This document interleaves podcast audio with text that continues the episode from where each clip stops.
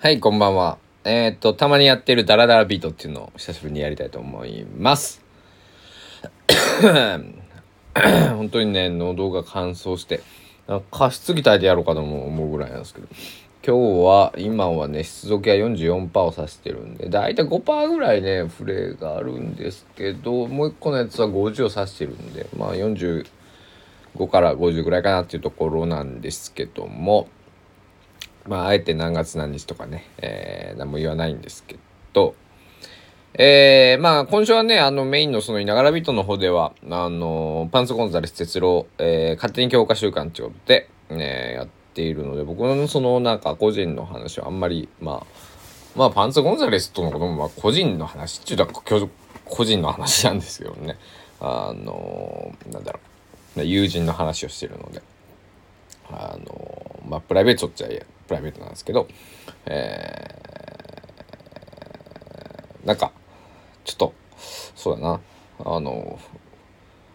えー、普通に喋りたいなと思ったんで、ちょっと撮ってみてます。あとね、まあ、皆さん世間3連休ということで、なんか、えー、夜な夜な、こう、暇を持て余してる方も中には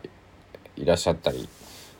もうするのかなと思ってね、あのー、誰かの何かの、えー、足しになることができたならば、えっと、それがすごい、えー、僕にとっては、えー、光栄なことなので、えー、まあ、まあ、筆を取る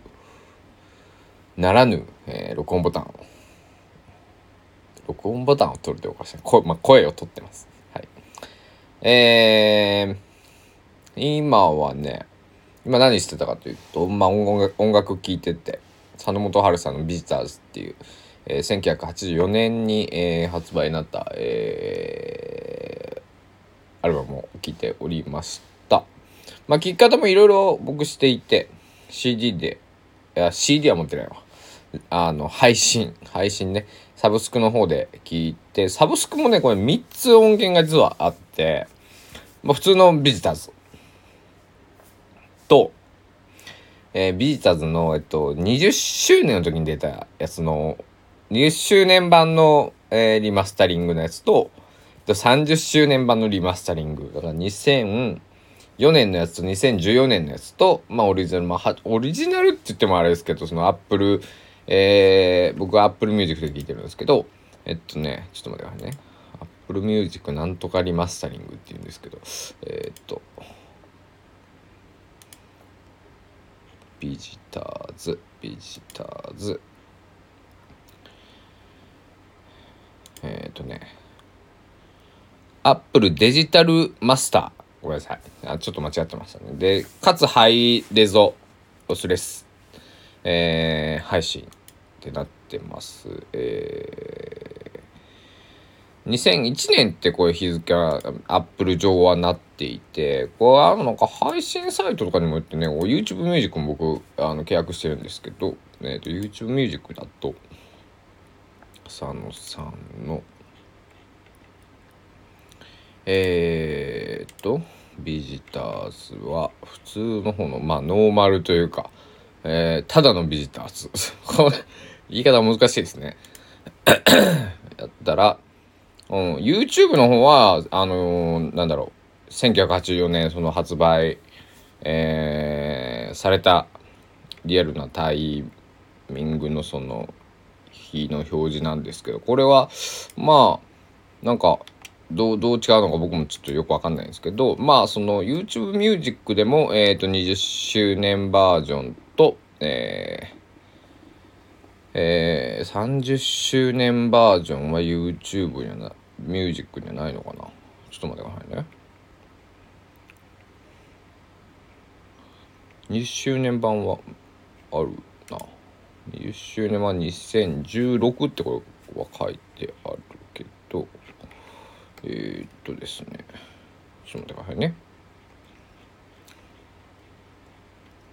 あ YouTube ミュージックにはこのビジターズは2つしかないですね。なんか佐野さんもそのなんだろうサブスクの場所によっても上げてるデータがあのどれを上げてるかっていうのは違うんですね。えー、はい。えー、まあ、びびびびっくりしたまではいかないですけど。あそうなんだと思って。まあいろいろえー、なんかね。えー、そう。だからビジターズはえっとなんだろう。でも昔の音源って本当にあのなんだリマスタリングをたくリマスタリングっていうのが、えー、平たく言うとですねそうだな。音を取ってていったレコーディングをした素材元の音のデータをもう一回こう音量とか音質とか音圧とかを調整したっていうのがリマスターリマスタリングとかって言うんですけどえー、なんだろう。そうまあなんその時代に合った音とかそのなんかだって昔の80年代だったら例えばステレオ、えー、なんだろうパワーアンプがあってとか、うん、まあ例えばカセットテープもメディアとしてある時代だし、まあ、レコードカセットテープ、え CD、えー、あと何かあるかな。まあでもその3媒体ぐらいですか？一般のそのリスナーが聞いてたのは。あの、だと思うんですけどまあ配信とかになって配信にこう合わせたこのアップルデジタルマスターっていうのはそういうことみたいなんですけどそのなんだろう Apple のえー、この配信用にデジタルのそのマスタリングをかけたよっていう、えー、そういうマークみたいなんですけど、ね、だからこれもまあ、まあオリジナルかといえば、もう、 Apple 用なんで、 Apple Music のやつだ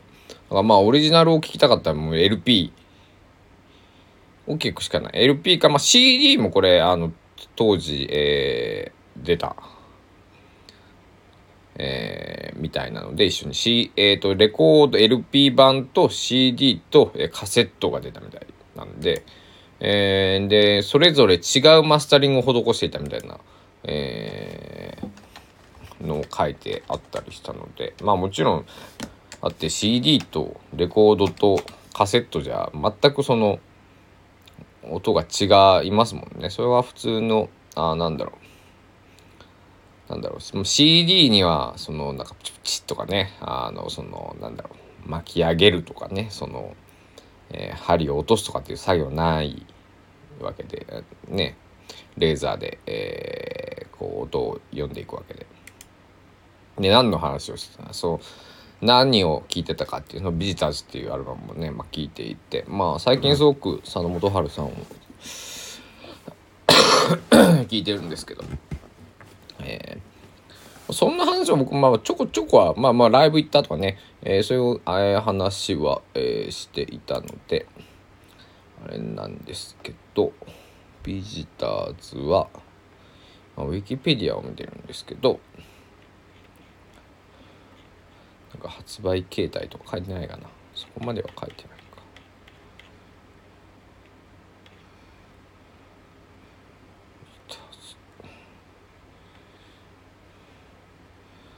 ウィキペディアにはそこまで書いてないですね。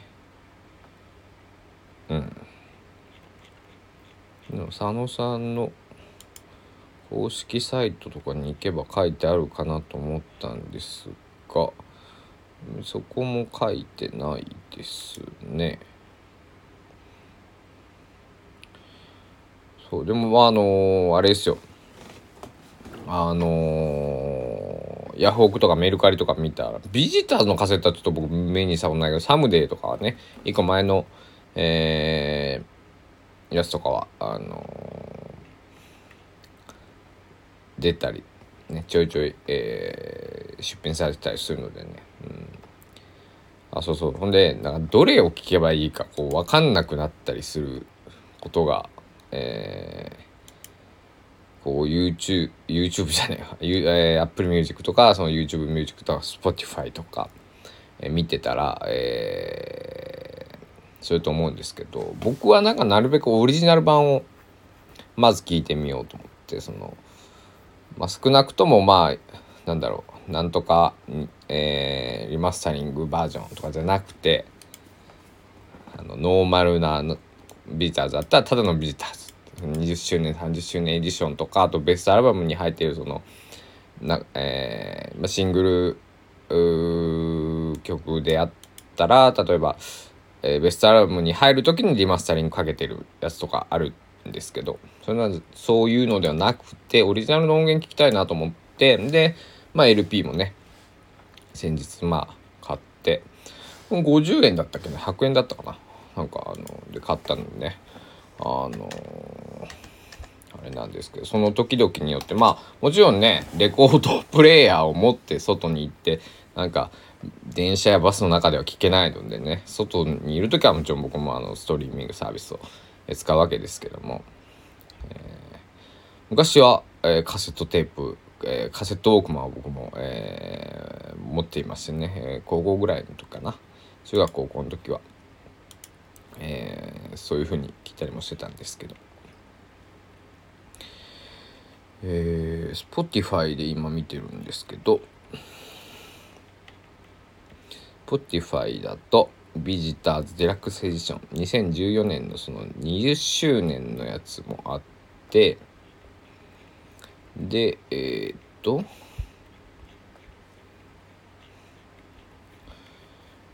本当見るの。あ20周ん。じゃあごめんなさい。20周年も30周年もありますね。でオリジナルもあるはずなのでよいしょ。やっぱり長いこうなんだろう。何十年もやアーティスト活動やられてる方もいっぱいあるんです。探すのが大変。えー、ビジターズのオリジナル版はもうちょっとかなカフェボヘミあありましたね。うん Spotify だったら見つけますね。えー、3つのバージョン。この「ビジター」というアルバムでも、えー、聴けます。これすごいな。あのこれはちょっと待ってくださいね。こうでこうか。これ Spotify は僕今 PC で、えー、見てるんですけどジャケットは大きいサイズにはならないんだね、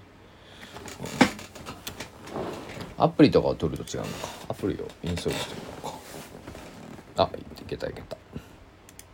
でこれでよいしょとよいしょと。だかいろいろほらあのー、あれがあるじゃないですか。このサブスクでもあのスマートフォンで聞いているとそのやっぱスマホいっぱいの画面にこのアルバムジャケットとかが出たりとかまあ歌詞カード、えー、歌詞見えるものとかだと、えー、歌詞流れたりしますけど僕好きなのは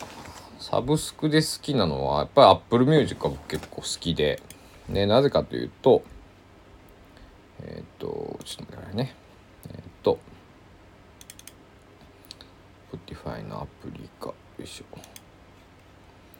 YouTube Music って例えば、えー、僕、まあごめんなさい、Windows の方はわかんないんですけど、僕、MacBook を使ってるんですけどこう、えー、曲を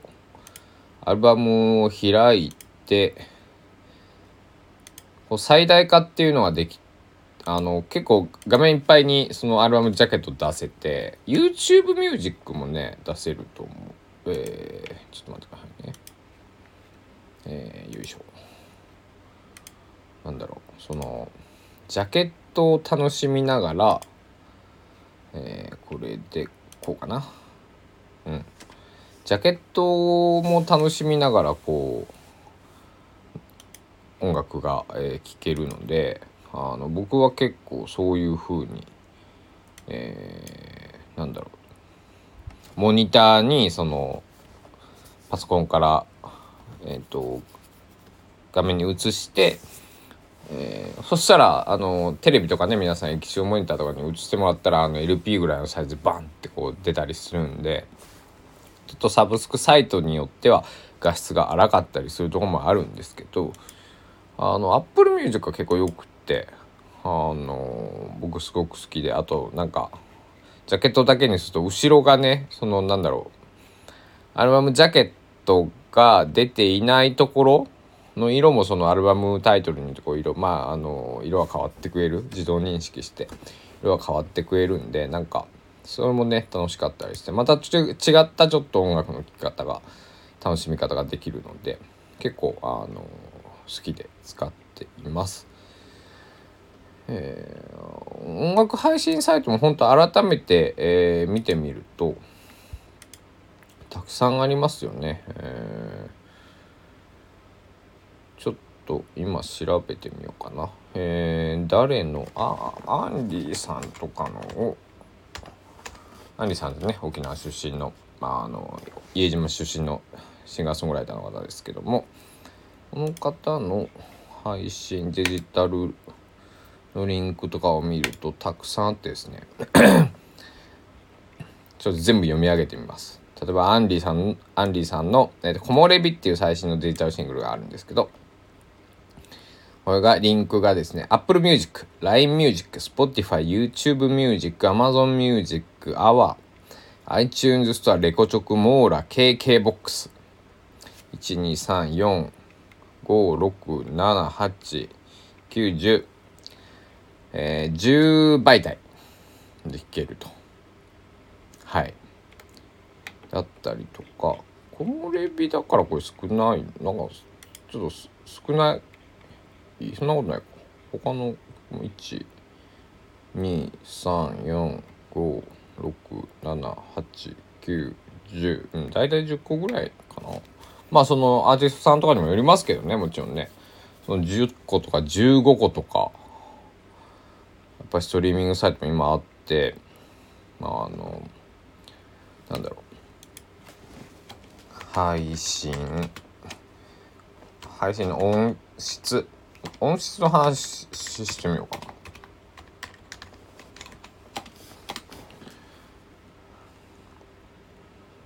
え、っと。音楽配信。えー、音質比較。今僕が見てるサイトでこれはアプリコ。さんですね。のサブスク音楽配信サービス、えー、おすすめ10アプリを比較まとめ、えー、2020年7月更新っていうのを見ております。でここで挙げられてるやつが、えー、Amazon Music Unlimited 楽天ミュージック、 Apple Music、Spotify、LINE MUSIC、アワー、 TOWER RECORDS MUSIC、えー、KKBOX、YouTube ミュージック、アニュータっていうのが、えー、挙げられております。10サー10サービスですね。で、えっと、音質、これビットレート、か、かっこビットレートって書いてますけど、えっと、Amazon Music Unlimited と、えー、Apple Music が、この2つだと、えー、ロスレス。ロスレスっていうのが、えっと、CD の音質そのままだよって意味ですね。で、あと、ハイレゾ音質。ハイレゾはもっとグッと、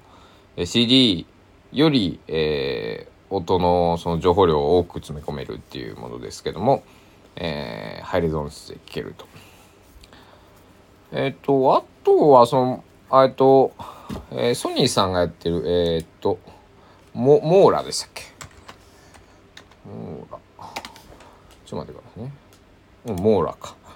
モーラも、えー、ハイレゾ音源あるしあの各レコード会社さんがやってるようなその配信、えー、サイトそのデジタル、え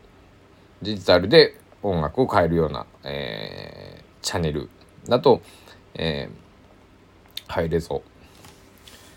で楽しめるね、えー、ところたくさんありますね。こまあなんだろうこの前それこし音音質とかの話になって友達とね、えー、音質はこう良ければいいっていうもんじゃないだろうっていうそのデータとしての扱いやすさある程度その音質を担保しつつもデータを軽く扱えるっていうのもデジタルの良さなんじゃないっていう話になってでまあまあ一理あるなとね。僕はまああの CD とか買ってきてもあの CD ディスクセットして聴くことももちろんあるしえー、そのパソコンにねデータ入れてそれをねスマートフォンから、えー、再生したりとかねそういうのもありますけどなんだろう。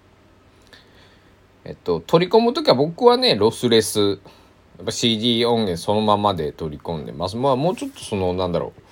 えっとファイル情報音の情報えっとよいしょ。環境設定を見たいかな。え、っとねちょっと待ってくださいね。ダウンロードのえー、CD のリ,、まあ、リッピングとかって言いますけど読み込み設定あったってえー、っとここはえ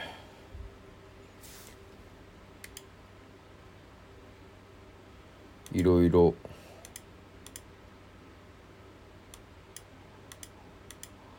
今 Mac のね、え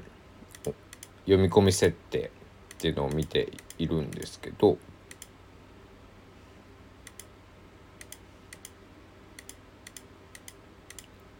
よいしょ僕は Apple ロスレスエンコーダーっていうのにしてます。はい。えー、まあ、CD 音質のまま、えー、読み込んでくれるっていう僕は認識いるんですけど。でもう一個下に、まあ、AAC えー、なんとかエンコーダーっていうのが、えー、名前のお尻につくんですけど、まあ、それを省いて AAC、AIFF、Apple Lossless、MP3、WOW って、えー、5つあるんですけど、WOW エンコーダーは、これはあの、あのレコーディングとか、えー、そういう、えー、なんていうのかな、時の、えー、用用というか、そういう用途に使われることが多いんで、普通の音楽聴くだけだと、別にこれが使う方は少ないんじゃないかなと思うんですけど僕はロスレスでいつも読み込んでます。MP3 の圧縮はなくて一応その CD の音質のまま読み込んでくれるよっていうやつを使ってましたがあとこの AIFF とかってどんなもんなんだろう？AAC とか。あの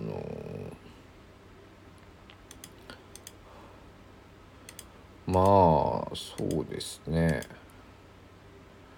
なんか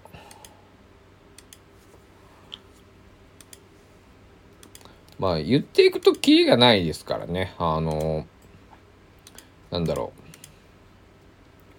う。こうよ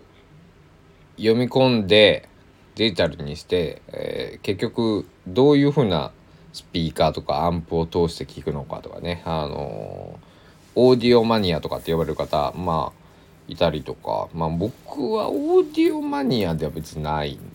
かな、うん、自分が好きな、まあ、全然えもらった CD コンポのをパワーアンプ代わりにして、えー、ハードオフで2000で買ったパイオニアのスピーカーを使ってるんで別にそんなにあのまあそんなにとか全然金額は2000しかかってないっていうね。そまあでもパソコンからでも送るケーブルはちょっといいの買ったのでこうそれがに全然いいのって言っても2000円ぐらいで買えるんですけどまあここもね本当何万このケーブル1本何万とかねあの自分で作ってもらうとか自分で作るとかね、えー、そういうのもありますし、えー、ね本当にオーディオお好きな方はねあのなんだろう本当車が買えるとかね一軒家が建てれるとかっていうそういうシステムもある のでね。でもそういう音楽の聴き方も一度ぐらいはこうまあちょっと自分の家にこうセットを構えるのは無理ですけどあの今今ね。あそういうところでも音楽聴いてみたいななんか。そういう歌詞スタジオじゃないけどそういうのあったらね1時間、まあ、1万円とかしてもちょっと聞いてみたかったりしますよね。なんか例えばななんだろうな。すごいシステムがあって。でもライブハウスとかも結構その何て言うのかな。そういうだから爆音で音楽聴けますよみたいな。あのー、そういうのやっても結構なんか面白そうなんだなとかってね、えー、勝手に思ったりしました。まあ、えー、なんだろう。ね今こういうコロナ禍なんでまあまあライブもねだいぶやってますからあのあれですけどなんだろう。もしまた自粛みたいなことになっていくと例えばじゃあ僕がうんじゃあまあ僕家族いないですけど、まあ、家族がいるとして、夫婦とじゃあ子供がいるとしてじゃあ3人でちょっとなんかまあ3まあいいよ、まあえー、夫婦でこの LP レコードだったり、まあ、CD だったりなんかお気に入りの、まあ、映画でもいいけどなんかちょっと見たい爆音で見たい。そういう時にライブハウスさんで例えば2時間でじゃあうんそうだな。時間借りたらいくらぐらいなるのな。キャパシティとか音響のあれにもよると思うんですけど。じゃあ1時間1万円で借りれますとか貸し切れますとかね。で2時間で2万円ですみたいな。あのそうライブハウスさんだとあのそのまあ借りようと思ったら借りるんじゃないかな普通に。あのまあ箱貸しとかって言われるそのねえー、1日でこの、えー、例えば平日は10万円で、えー、土日やったら15万円でみたいなそういうね、えー、貸し方をしてくれるライブハウスさんもたくさんあるのでなんかそのなんか音楽鑑賞コースみたいな。ね。あの作ったら結構そのねライブハウスの人例えばまあ1人まあ規模によると思うんですけど1人ね誰かその機材をその音を出せる方がいてくださって夫婦でじゃあ2万円払って2時間音楽聴いてありがとうございましたって言ったら3人でしかね、えー、接触3人しか、えー、ライブハウスいないけどもまあ2万円は売り上げが立つわけで、えー、1人で出てくれば。まあねまあところによると思うんですけどあのまあ少なくともマイナスにはなりそう。ね。ないのにな。ない。規模によると思うしその場所によると思うけどその合間の時間とかなんかねなんだろう。平日の12時から2時とかね。2時間とか。結構なんかやってみたら需要ありそうな気はしますけど。うん。で2時とかね日中だったら夕方からライブとかなんでまあなんだろうな。場所にもよりますけど大体ライブハウスなんか56組出るイベントでも入りが2時とか、えー、遅い時間だったら4時とかなんで。これまではねライブハウスさんもまああのー、なんだろう。スペースが空いてるんで日中1時間1万円でライブハウス貸し切れますとかね、えー、例えば3名までです。3名までだったら1万円、えー、じゃあ10人になったらじゃあ3万円とかね。したらなんか全然そういう商売も成り立ちそうですよね。うん。そうそう。でライブハウスさんだったらねその権利とかそのなんだろう。ちゃんとあの音楽とかそういうねたけてる方だし、えー、その音とかもねあのあこのライブハウスの店長さんなんて誰でどんなバンドの名前を出しても知ってますからね。あのこの誰々さんがあって「ああ誰々さん俺あれが好きなんだ」ってまあ、音楽好きの方がやられてますから多分どそんなねあのこんなアルバム知りませんこのアーティスト知りませんみたいなライブハウスのオーナーさんの方が珍しい。少なくとも名前は聞いたことはあのきあの音楽を聞いたことなくてもあ名前聞いたことあります。あのどっかのレベルの人ですよね。とかね。あの誰々と一緒にライブいつもやってる方ですよね。とか。っていうふうには少なくともなるのであのそしたらこう音の感じとかもこういい具合にねしてくださると思うし例えばこっちからもうちょっとこうなんだろうズンズン言わせてくださいとかね。もうちょっと高音をこうきらびやかに聞きたいですとか、えー、じゃあオーケストラみたいな音源になったらこうね、えー、ふくよかな感じでとかね。ほんでハード系だったらこうドラムの音どんどん聞こえるようにしてくださいとか、まあ、そういう注文もできてプロがねもちろんやってくれますからそういう風になって大体行きますし。あの今までこの家で CD コンポとかヘッドホンとかイヤホンとかでしか聞いたことがないっていう方も。うわってだ大音量でライブハウスっていうねこう音が染み込んだ場所で聞くとこのあまた違うなみたいな。なんかそういうねなんかところもあったら面白いのになみたいな思います。特にあのそうだな東京とか大阪だったらねそういうオーディオルーム的なとこもあるのかもしれないけど、えー、四国にあるのかな？前でもまあそういうなんかあれか。オーディオショップみたいなとこはそういうのあったりするのかな。オーディオルーム。オーディオルームっていう日本語あるよね。オーディオルーム。貸しオールドルームですね僕が言ってるのは。貸しか借りか。借りる方やね。借りる。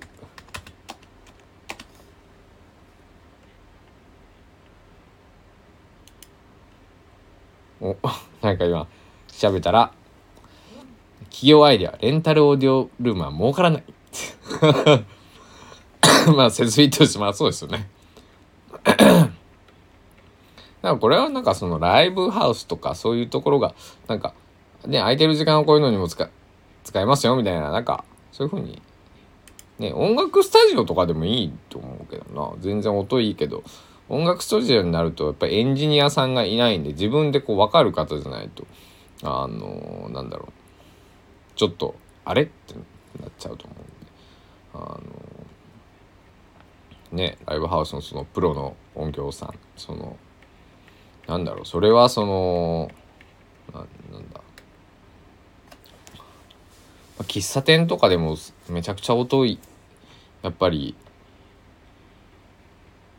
いいとこあるじゃないですか。普通の普通の 普通のなんかなんだろう埋め込んでいるスピーカーそのなんていうかな建物にも埋め込まれてるスピーカーでなってるとこもありますけどこうなんか僕が行ったことのあるとこだったらオーナーさんがね自分でスピーカーを作ったとかね、うん、だからあのえー、お小豆島オードオーディオルームっていうのがあるな。へえこれはどれぐらいで借りれるんだろうな。あこれはそうか個人の方ですかね。ちょうどそのオーディオルーム。ちょっとちょっと僕自分で言って自分が行きたくなってきたんですね。オーディオルームをやっぱり作る施工会社の、えー、方の方かなこれは。すごいな小豆島の景色を見ながらオーディオって書いてますね。えー、すごい。ちょっとこれはなんか皆さんにこんな音楽の聴き方どうですか？みたいななんか話をしてたのになんか自分が ずっとやりたくなってきた。どうして？あのー、ねこれすごすごいな。ダメだな。こういうのを見てたら沼なんでいやいいんですよ。めちゃくちゃあの素敵なことなんだけどあの今の僕のえー、なんだろう。ね？あの、えー、今そういうところじゃないという そのもうちょっと、えー、なんだろう、えー、まあでもやりたいんだったらね作ったらいいよなって思うとこもあるけどそんなあのなんだろう。持ち合わせもないし借金してもあれだし はい。えー、オーディオ視聴ラボ。えー、今、日比野さん。日比野さんっていうのは、えー、日本のそのなんか音響メーカーさんですけど、なんか、えー、視聴ルーム、サウンドラボっていうのがあるみたいです。おこれリンクありました。これどこにあるんだろう。東京かな、やっぱ。あ、千葉県。千葉市稲毛区。これは何て読むんだ ?6 人、関数字の6人、方向の方、六方町？ちょっと読み方が分かりませんけども、えー、東京駅から50 49分。ほうほう。行ってみたいなこれ。なんかでもあなんかいろいろオーディオルームの情報がやっぱありあるよね。それはね、うん、僕が知らないだけで、うん、皆さんの方が今お聴きいただいてる皆さんの方があのなんかいろいろ音響の音楽の、えー、好きな方も聞いていただいてるとは思うんですけど。なんか岡山にあるぞ。一個。一番僕近く行ける近くで行けると今のっていうとこは、えー、これはなんかイベントとかもやってますね。これちょっと見行ってみたいな。行ってみるのはいいけどちょっと沼にはまっちゃうとあれですね。どうしよう。えー、まあまた、えー、進展あればちょっと近々岡山に行く用事もあるので。えー行ってみたいですね。あのこの前そうそう佐野元春さんのねそれこそライブ行った時にあのその神戸国際海岸国際ホールっていうとこで、えー、ライブがあったんですけどその裏手に、えっと、上信であの電気屋さんがあってそこをまあフラッと入ったらちょうどもう入ったすぐに音音響コーナーっていうかアップルのコーナーがあって次がそのスピーカーとか置いてるとこでね。あのなんかあの視聴自分の携帯つなげて聞いてみてくださいみたいな感じだったんで聞いてたんですけどね。あのえー、そうそうそういうとこ。なんか最近あんまりねそういうことしてなかったのであ気持ちよかったですね。家であのやっちゃうとねやっぱりあの隣の人のね迷惑かなとかねそういうのも気にしちゃうので。えー、これちょっと岡山市の、えー、これは岡山市北区小上どこら辺だろう。ちょっとマップで調べてみよう。ほんまに今日ダラダラ。まあこういうのがね一番僕は本当は好きなんですけど。なんかどれぐらいかな。あーでも街からそんな遠くないですね。あ大安寺の方ですね。あここだったら僕別に行けるな。よいしょ。うん。岡山駅まで行ってそっからバスかな？電車か。電電車でん？岡山駅からこれ歩いて行けって言われてるのかな？これは。ちょっと待ってくださいね。こっちか。ああ北長瀬駅。北長瀬駅は分かりますよ。北長瀬駅から歩いて何分って書いてあるかな。歩いて北長瀬駅から歩いてじゃあなバスで行くのが一番楽そうですね。いやいやいや違うか。ちょっと Google マップがなんかおかしいことたまになりますよねおかしくこれはこれはど何のルートなんだこれは岡山駅からバスで行って、えー、バス停で降りて徒歩5分。うん。全然これ行けますね。えー、何個か行くルートありますけど。うん。岡山駅からバスで行ってそっから歩いて5分。っていう感じで大体出ますね。あと、それか大安寺駅から歩いて30分、2キロ。まあ、時期にもよりますけど、2キロぐらいだったら別にね、歩けないこともないし。えー、北長瀬駅からも、えー、2.6キロ。まあ、徒歩34分。まあ、タクシーだと、どれぐらい ?2000 ぐらいですか？うん。まあ、タクシー乗るのはあれですから、まあ、バスでね、えー行けば、えー、徒歩5分、うん、これはそんなに遠くない未来将来えー、行くことになるんじゃないかなと思います。はい。というわけでもうだらだらと喋ってまいりましたけども。えー、もうちょっと喋ろうと思っても全然喋れるんですけど。えー、そうだな。40分ぐらい今喋ってますけど。うん。今日はこの辺りにしておきましょうかね。えー、まあ、えー、音楽の なんだろう。スピーカーどんな、えー、音が聞けるかっていうのを、えー、どういうふうにね、えー、なんだろう。まああの耳もあのなんだろう。味覚と一緒で人それぞれですから。でどんな音が好きかも好みなんで。ねあのカセットテープのあの懐かしい感じも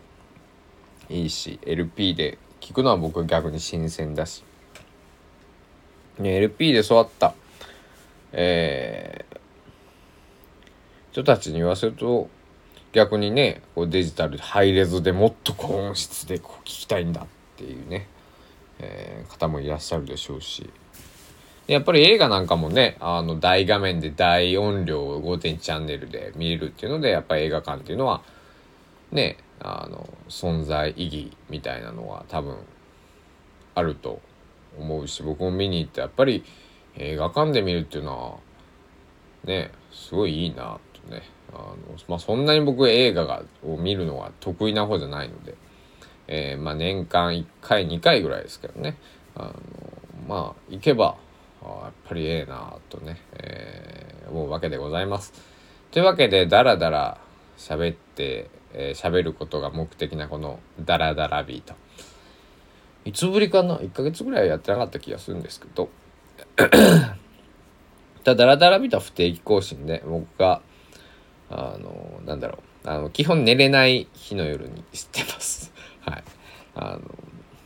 寝れないのに皆さんに付き合ってもらってるえー、そういう回なんですけども。なのであのダラダラビートの時はねあのあれですよ。あの、えー、ツイッターとかインスタグラムとかの方でねこう更新しましたっていうのを出さずにねあのスタンド FM でこう通知をつけてくださってる方とかこうわざわざ探してこうなんだろうね、えー、いながらビートにたどり着いてそっからあれなんやこれなんかダラダラビートってなんやっていう方だけが、えー、お聞きいただいている、えー、すごく、えー、稀な回でございます。えー、またね、えー、まあ通常のいながらビートも、えー、楽しんでいただきたいですし、えー、ダラダラビートも、えー、時々、まあ、月1回、まあ、まあ、不定期なんでね、あれですけども、えー、やっておりますので、えー、また、えー、聞きに来てくださると幸いです。ってなわけで、僕もちょっと眠くなってきたんで、寝る準備に入ろうかなと思います。では、今日もお付き合いありがとうございました。また皆さん、あの、あの、毎日そんな、あの、毎日聞いてくれたら嬉しいんですけど、